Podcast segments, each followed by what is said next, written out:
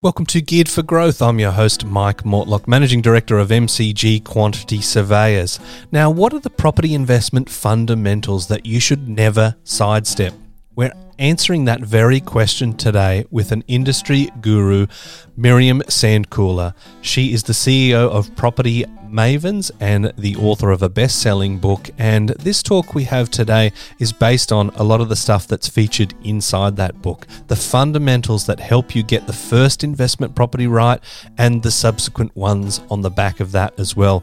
We talk about understanding risk profile and, of course, the risk profile of the least risky participant in that investment. A lot of people are buying with a husband or wife or partner or friend or family member or colleague. We talk about getting the experts to help you purchase that investment property and get that right, minimize the risk and maximize the results, and also considering who you're getting advice from and where their fiduciary interest comes into play. Are they a family member? Do they have a vested interest? It's an awesome interview with Miriam, and I really hope you enjoy this one. Here's Miriam. Miriam Sandkuhler, thanks for joining me on Geared for Growth. Mark, lovely to be here. Thank you so much. I've been uh, looking forward to this one for a while. Obviously, you've been in the game for a long time, and uh, there's a lot of wisdom that we want to extract from between your ears. So, we're talking today about the property investment fundamentals you must never sidestep, and I think this is a great, uh, this is great, something great for property investors that are looking at beginning or, or ones that are wanting to build their portfolio. So, I'm happy to have you today. Oh, thank you so much. So, um, if I can just briefly introduce myself, yeah, I'm the CEO please. of Property Mavens. We are a multi award winning industry recognised advocacy firm. We do buyer and vendor advocacy. I'm also a best selling author and um, REIV Buyers Agent of the Year, as well as a few other credentials. But as you said, I'm here to talk to people about investment fundamentals you must never sidestep. So, I guess some considerations people really need to take into account when they're um, investing is have they created a, a property strategy? Have they done a risk profile? Have they considered the type of property they're looking at? Have they considered any new legislation that's applicable within the state that they're looking to buy, particularly around minimum standards? Um, and then things like cultural appeal as well. So I'm going to talk today about the seven things very briefly that you need to think about. One of them is people often mistake free advice and they think it's good advice. And what I mean by that is the property industry isn't regulated by ASIC. There is no legal requirement to be a qualified property investment advisor of any sort. Um, it's very much buyer beware because we we know that selling agents and project marketers and property spruikers always offer free advice, but it's biased and it's designed to sell a specific property or project they're trying to get rid of. They're not acting in your interests and they don't care whether it ends up you know, being a good investment or not. Mm. Versus, say, engaging someone who's a licensed buyer agent, um, where they are, are unbiased, that you'll pay them an advice-based fee, they work for you, and they legally represent your interests. So that's the one thing to, for, for the consumers to really understand that free advice is not free. There is a cost associated with it, but you won't know that cost until it's too late. And usually it's often negative capital growth, no capital growth, opportunity costs, or basically their whole portfolio development fails because they've got one chance to get the first one right. And if they get it wrong, that's the end of their investing opportunity. Mm. And I guess the, um, the cost can also be re sort of considered in that rather than paying a buyer's agent fee, you're paying them a fee that they're getting through the developer, right? So in a way you are paying for it, but you're not the one shelling it out. So their sort of fiduciary interest is not to you as the person they're giving advice, right? Yeah, well, the fee's built into their their commission. They get either what we call a marketing fee or a sales commission. The cost of the property is increased to cover the cost of that fee. So consumers are actually paying for it. It's just hidden in the purchase price. Mm. Um, so that's one way that it's presented. Then there are organisations out there who pretend to be buyer agents, but they only introduce you to off the plan properties. Um, so there's a conflict of interest there. There's a whole lot of confusion around that, and I'll talk a little bit um, later um, about some articles and some blogs I've written about fake buyer agents and, you know, what happens if you're coming up against someone who's charging really cheap prices. What does that mean in terms of the quality of the service you're going to get? Yep. The other thing I say to people as well is you're going to pay a price whether you engage a, an investment qualified advocate or not. And that's usually through a mistake that you're going to make. And when you don't know what you don't know, that's where the mistake will show up and it'll show up in years to come and you won't understand what's happened. Mm. So people will pay one way or the other. They just don't know it. Mm. Um, the other thing I want to talk about is people understanding their risk profile. And, you know, certainly in financial planning, if you work with a financial planner, they always talk about risk. And that's the extent to which someone will expose themselves to a potential loss in order to um, make a certain level of gain. But most people don't factor their risk profile in when it comes to buying property. And so generally, you know, you need to understand if your risk profile is low, moderate, high, or very high. And you need to understand your risk appetite, whether it's low, moderate, high. And if you're a single versus a couple, that's a whole nother load of complication. Because if you're in a relationship where you don't have risk profiles that correlate, I can guarantee you there'll be fights and stress and all sorts of things going on about money. So it's really important you get that clear to start with. Generally, my advice is invest according to the person's with the lowest risk profile so they can sleep at night. And then the risk associated with property is totally dependent on the type of property, the zoning, if it's residential, if it's commercial, if it's industrial, if it's short stay. So just understand that some of those have got much higher risks and limited resale opportunities than others. And one size does not fit all, which is where getting some expertise and some help comes in. The next thing is having a plan. You know, failing to plan uh, is basically planning to fail. So a lot of investors go, yeah, we'll buy a property, but they don't have a realistic goal. They don't know what they want that property to do. They don't re- reverse engineer the outcome um, and factor in their age. Um, they don't necessarily know their strategy, whether it's capital growth, cash flow, or balance. Um, and they might know their entry strategy, but they may not have a clear hold and exit strategy as well. So that's definitely something that needs to be taken into consideration. The other thing that people do is they skimp on engaging the right experts. Um, it's so disheartening to see people buy properties where they don't get a contract review done before they buy it and they don't get a building and pest inspection report done. There have been many times where I've looked at a property as an option for a client. We've walked away because of building issues and quite significant ones or contractual issues. And someone buys the property and it's usually someone naive who's done none of that report reporting, but they don't realize they've just bought themselves a $50,000 problem. Um, so again, experts need to come in at the right time to help you maximize return and minimize risk. And that's the equivalent of dealing with a mortgage broker when you're getting a loan, having a meeting with your accountant, your financial planner to make sure that your structure is right before you apply for the loan. Uh, and then obviously dealing with someone who's an, you know, an accredited property investment advisor or an investment qualified buyer agent.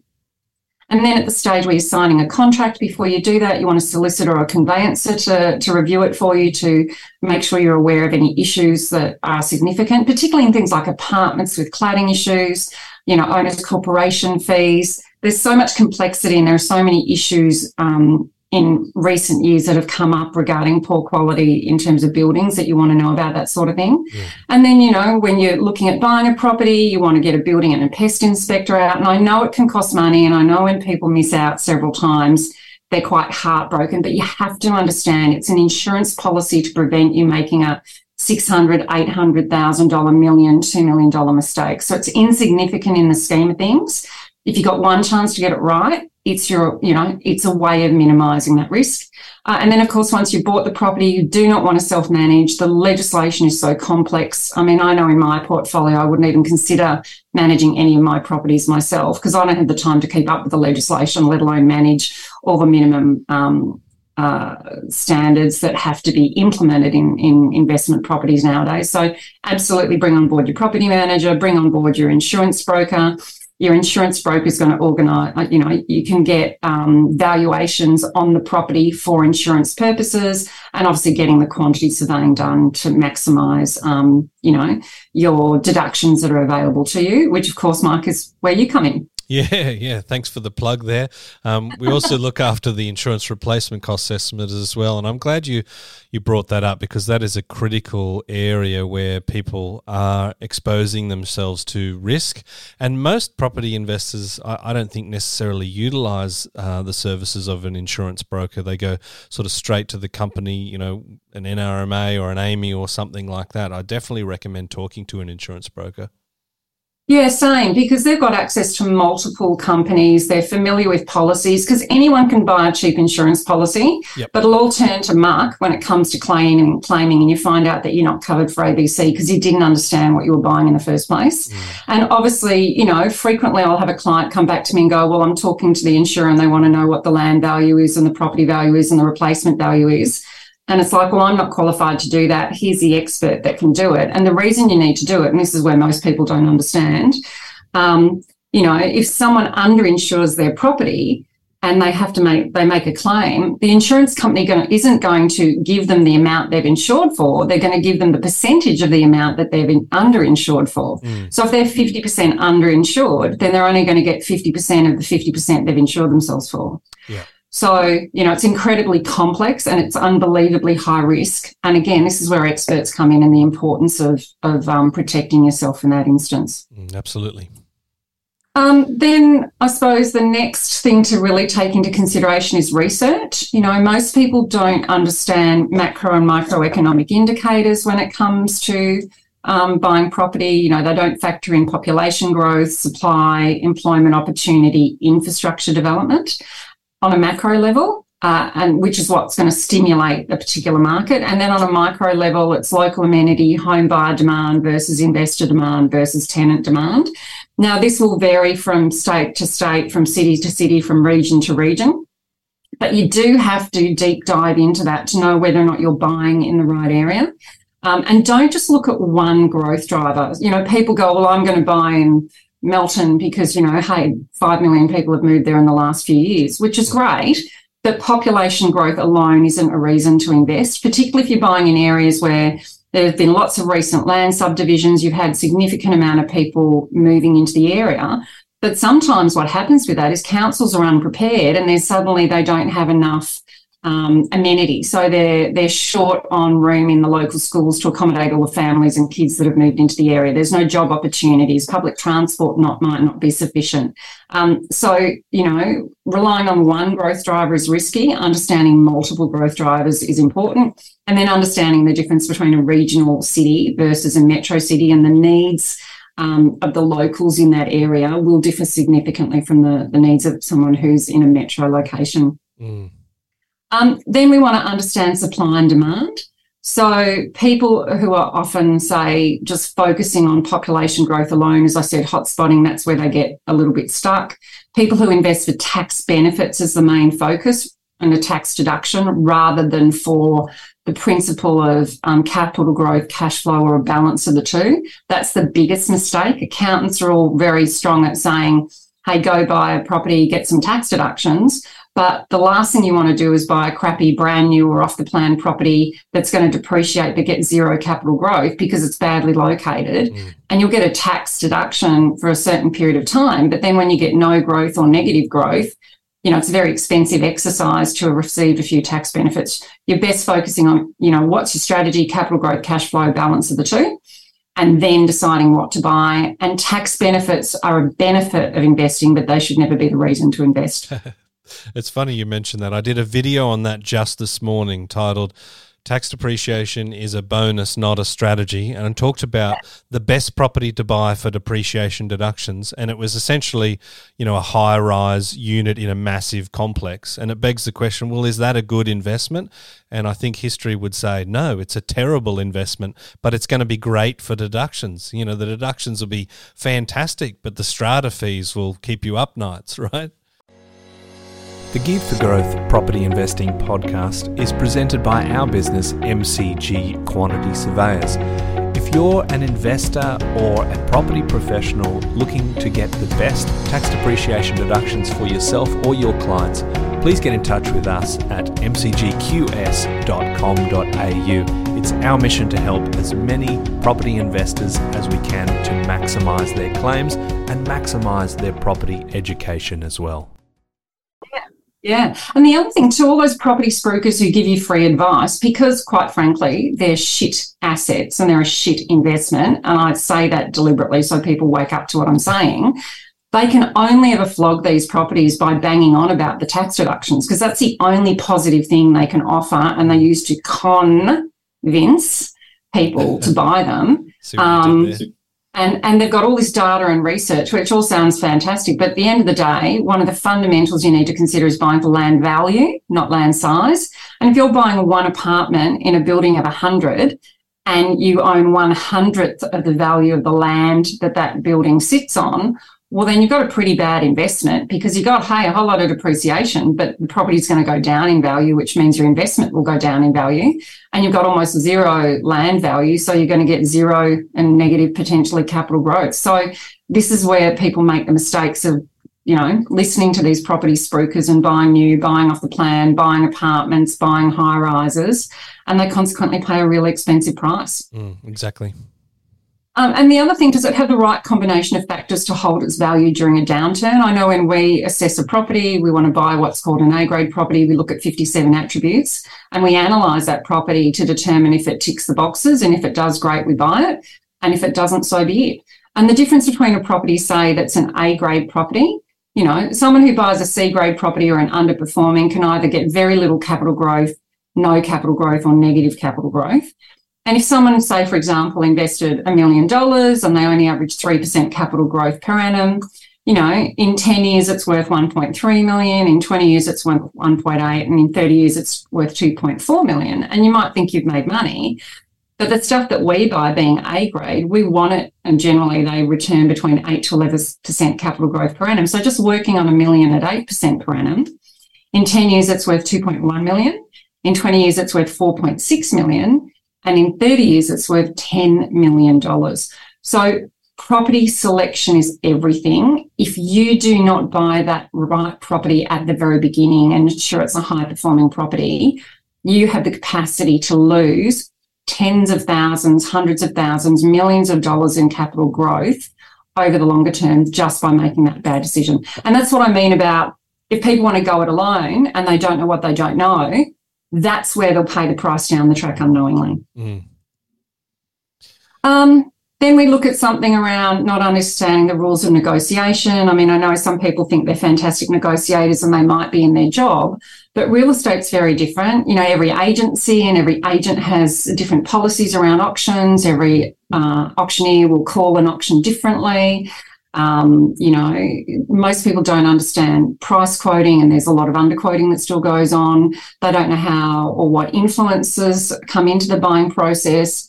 Um, they may not understand auction terminology. They may not have a bidding strategy in place. There's no prize for coming second. And you certainly do not want to put yourself in an emotional situation where you'll be easily manipulated because people do not make good property buying decisions when they're emotional. Mm, absolutely. And then lastly, I'd say, you know, you want to review your portfolio. A lot of people think that it's a set and forget opportunity, but markets change rapidly. You know, there are supply and demand factors, employment opportunities, infrastructure changes, population growth. These can work for you, but they can also work against you. So falling in love with a property makes it harder to sell if the market turns bad.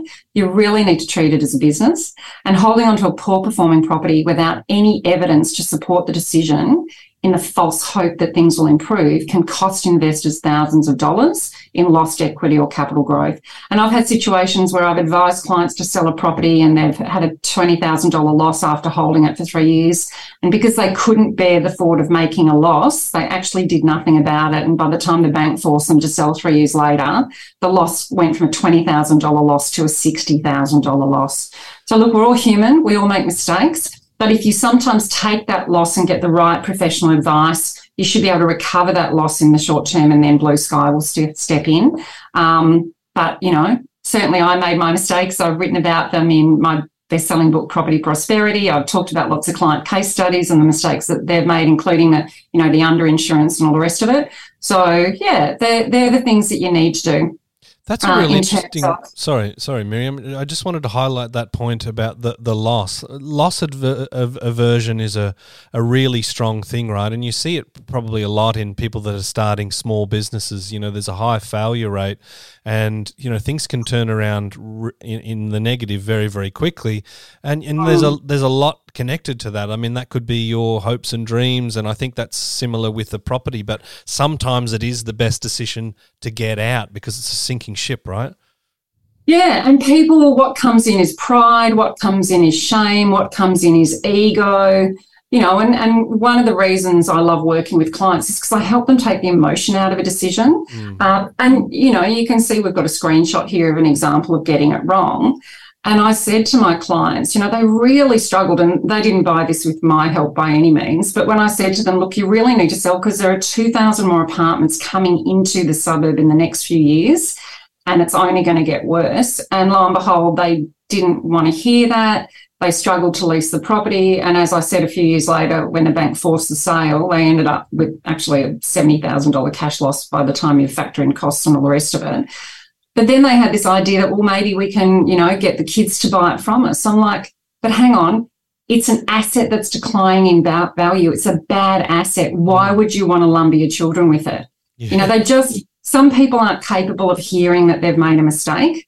Um, and you can't help everyone. But if they're willing to, you know, bite the bullet and then take steps to, you know, reco- you know, re- recover their borrowing capacity, buy a better performing asset, wait till, you know, the loss breaks even and then they're in blue sky, mm. you can actually recover. So long as you don't hold on to a situation where you've invested a lot of time or money in the hope that you know, it'll get better one day when you've got no evidence to support that. Yeah. Make evidence based decisions, not emotional decisions. We'll share a link to the, the slides here in the show notes as well. But just having a look at that picture, you can imagine that could be very attractively uh, attractively marketed, right? You know, it's got an interesting facade. You know, St Kilda East is is is, yeah. is quite a nice area. You know that that that'd be that'd be a spruiker's dream, right? The gloss on that brochure would almost sting the retinas. So you you know it, it's it's an easy trap for people to fall into. But as you say, there's so much density that went into that area being a, you know losing 60 grand over 5 years you think about the opportunity costs i mean your your exactly. your slide yeah. was kind of saying you know 8% at um a million dollars, we're talking, you know, million dollars of growth um, over yeah. over ten years. Yeah. So that could be five hundred k.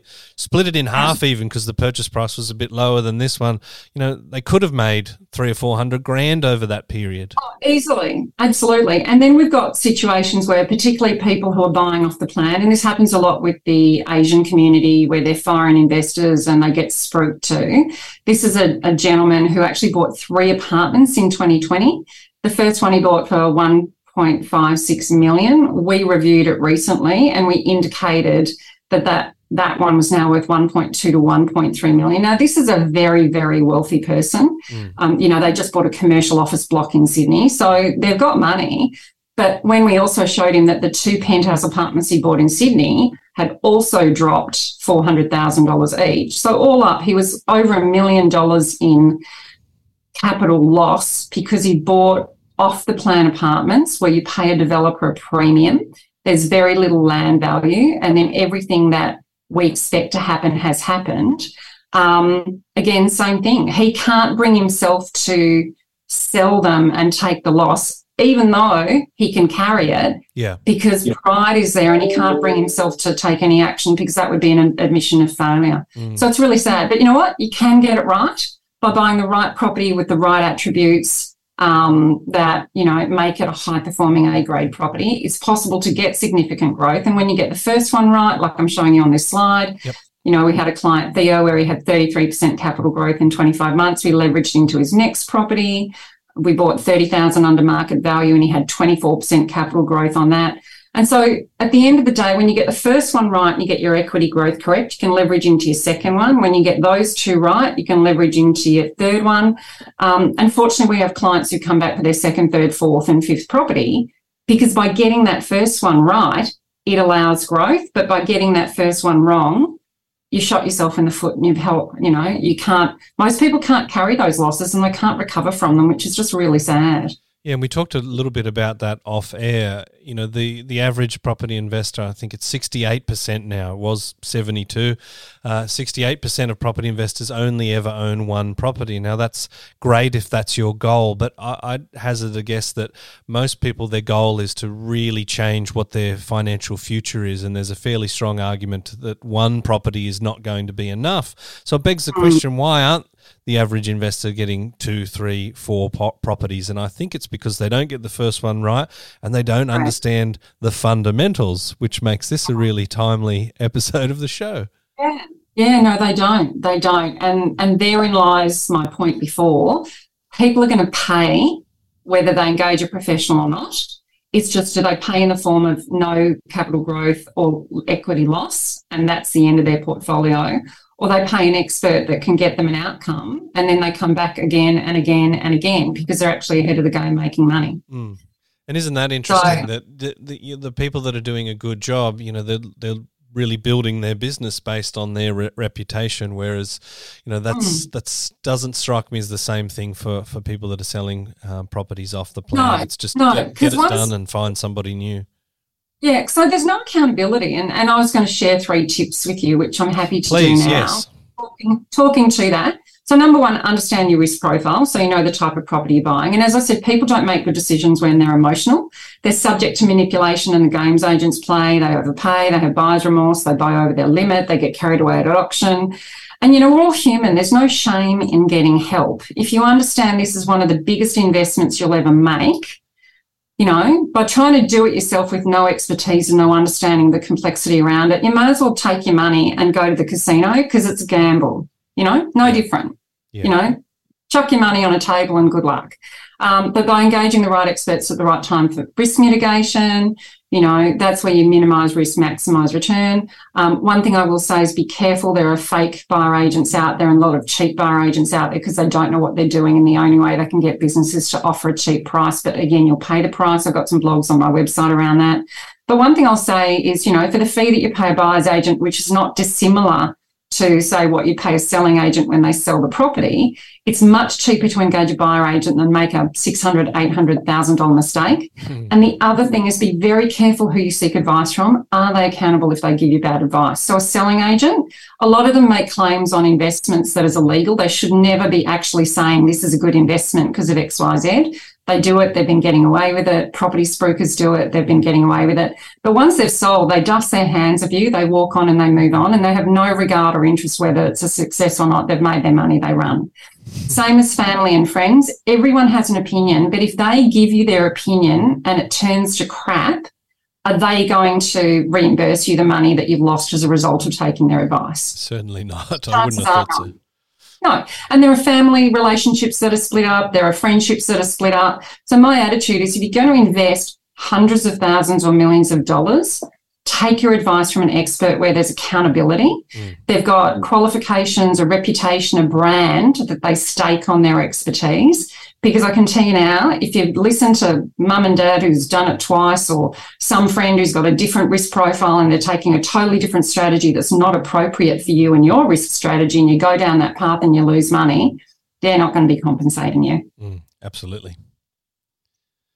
Um, yeah, so I guess that's sort of it in a nutshell.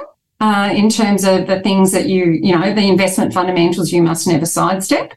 Um, and look, certainly from our point of view, if anyone wants to go to the website, propertymavens.com.au, we offer free consultations. I've got a number of blogs there, particularly one around there's always someone who'll do it cheaper and the consequence of cheap advice, as well as the rise of fake buyer agents in the marketplace and what consumers need to know.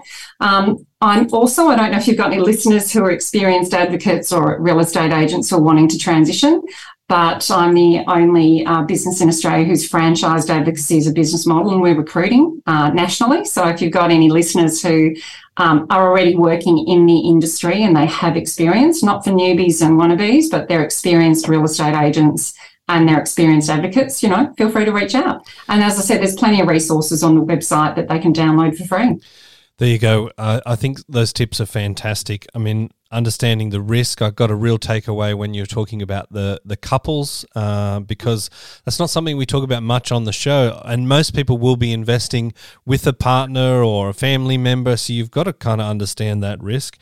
The the team of experts is is just a crucial thing, and I think there's always going to be people that are going to be able to to do it cheaper, but often in life that old adage you get what you pay for um, is true. So it's important to to create that team and, and not invest based on what sort of uncle barry thinks is the next hotspot at the barbecue.